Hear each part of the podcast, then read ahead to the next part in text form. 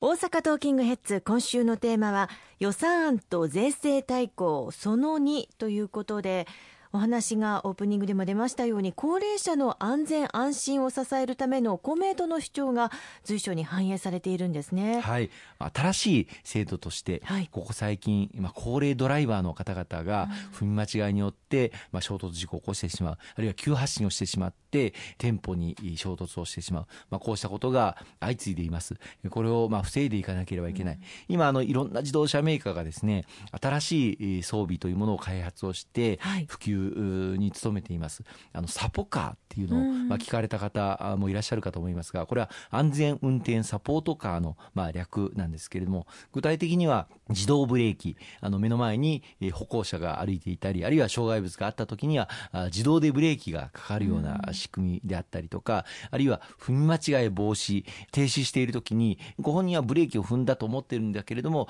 急にアクセルが全開で踏まれてしまう。こういった時は自動車が自動で判断をしてあこれはアクセルじゃないなと、えー、ブレーキを踏もうと思ってたんだなというふうに判断をしてエンジンにはつながない、えー、こうした踏み間違い防止装置というものが開発をされて新車には今搭載されている車種が大変多くなっています、はい、しかしですねこうした装置を新しい装置を使ってもらいたい高齢者の方々はあまり車の買い替えをされないという現実もあるんですね。で今回はこの65歳以上の方々がこうした新しい自動ブレーキとか踏み間違い防止装置がついていた場合にはその買い替えを促すための補助金で最大10万円の補助を行うという新しい制度を導入をさせていただく、えその補正予算に盛り込ませていただきました。でもう一つあの新しい車を買い替えるというのはなかなかハードルが高いけれどもその先ほど言いました自動ブレーキにつきましてもあるいは踏み間違い防止装置についても後付けで購入をして乗られているお車につけるということが可能になっています。こうした後付けも促していくために最大4万円あるいは2万円といった補助金を出すということもこの中には盛り込まれていますので、まあ、予算が成立した後になりますがぜひとも多くの皆様にご活用いただいてこうした自動ブレーキあるいは踏み間違い防止装置をご自身の乗られているお車に搭載をしていただいて安心して運転していただく動きを後押しをしていきたいと思います。そしてもちろん生活などのために仕方がない部分というのも大きいかもしれないですけれども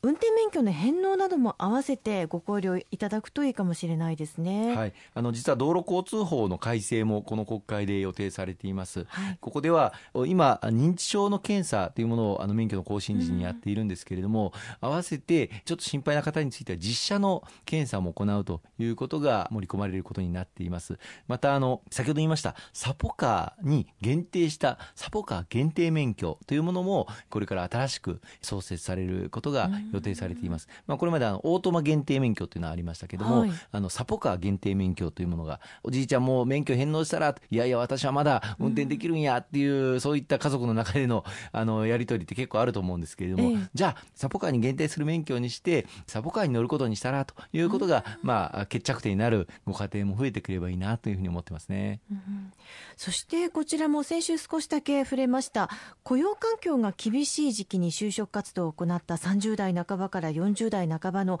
いわゆる就職氷河期世代に特化した支援策進んでいますね。はい、あの実はまあ私もその一人なんですけれども、まあバブルが弾けて就職難であった。特にあのまあ世代的に段階ジュニア世代といって人口も多かった時代です。でその時にまあ就職に失敗をし、その後もずっとアルバイトあるいはニート、さらにはまあ引きこもりになってしまって。って30代40代になっている。こういった方々が、まあ、60万人とも100万人とも言われています、まあ、今はまだご両親が健在なのでなんとか生活成り立っているけれどもこの後独り立ちが本当にできるのか、そういった心配を抱えていらっしゃるご家庭もたくさんあのあります。こうした就職氷河期世代の方々がしっかり社会で活躍していただけるそのための支援策を力強く進めていこうということで就職氷河期世代に特化した、まあ、支援策をこの補正予算案そして、え来年度予算案に多く盛り込ませていただくことができました。例えばあのハローワーク、まあ、就職先を探していらっしゃるあの方々がご活用されてますが、はい、ハローワークに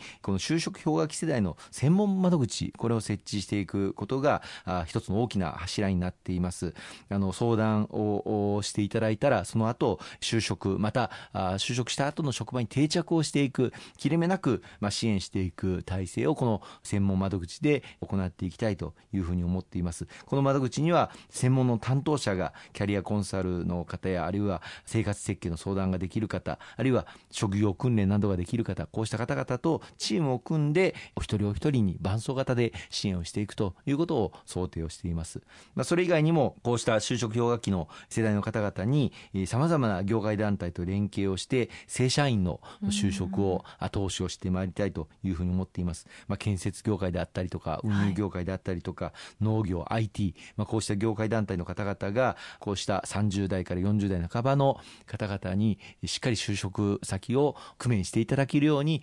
後押しをしていきたいというふうに思っています。あの国家公務員の採用枠もこうした就職氷河期世代の方々を対象にしたあ中途採用進めていくということをあの表明していまして、え多くの方々に、え応募していただければというふうに思っています。さらには、まあ、引きこもりの状態にある方、まあ、10年、20年とずっと引きこもり状態にある方もいらっしゃいますが、そうした方々には、こうしなかなかこういった専門窓口を作ったりとか、あるいは業界団体と正社員の採用募集をしても、その窓口まで来ていただけない、えそういう方々もたくさんいらっしゃいます。こういった方々、支援の手がなかなか届かない方に対して光を当てていくために、訪問型の、まあ、アウトリーチと言いますけれども、その各ご家庭に訪問させていただいて、何が必要なのかという支援をきめ細やかに、それぞれのご家庭に応じた支援をしていくということも、一層強化をしていきたいと思っています。ご自宅を訪問して相談をする支援をしっかり拡充していく、その予算も今年度の補正予算、また来年度予算案に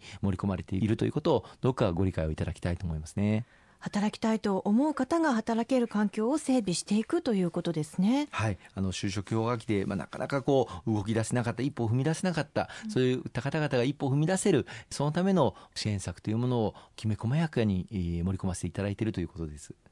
ありがとうございます。後半も引き続きお話を伺っていきます。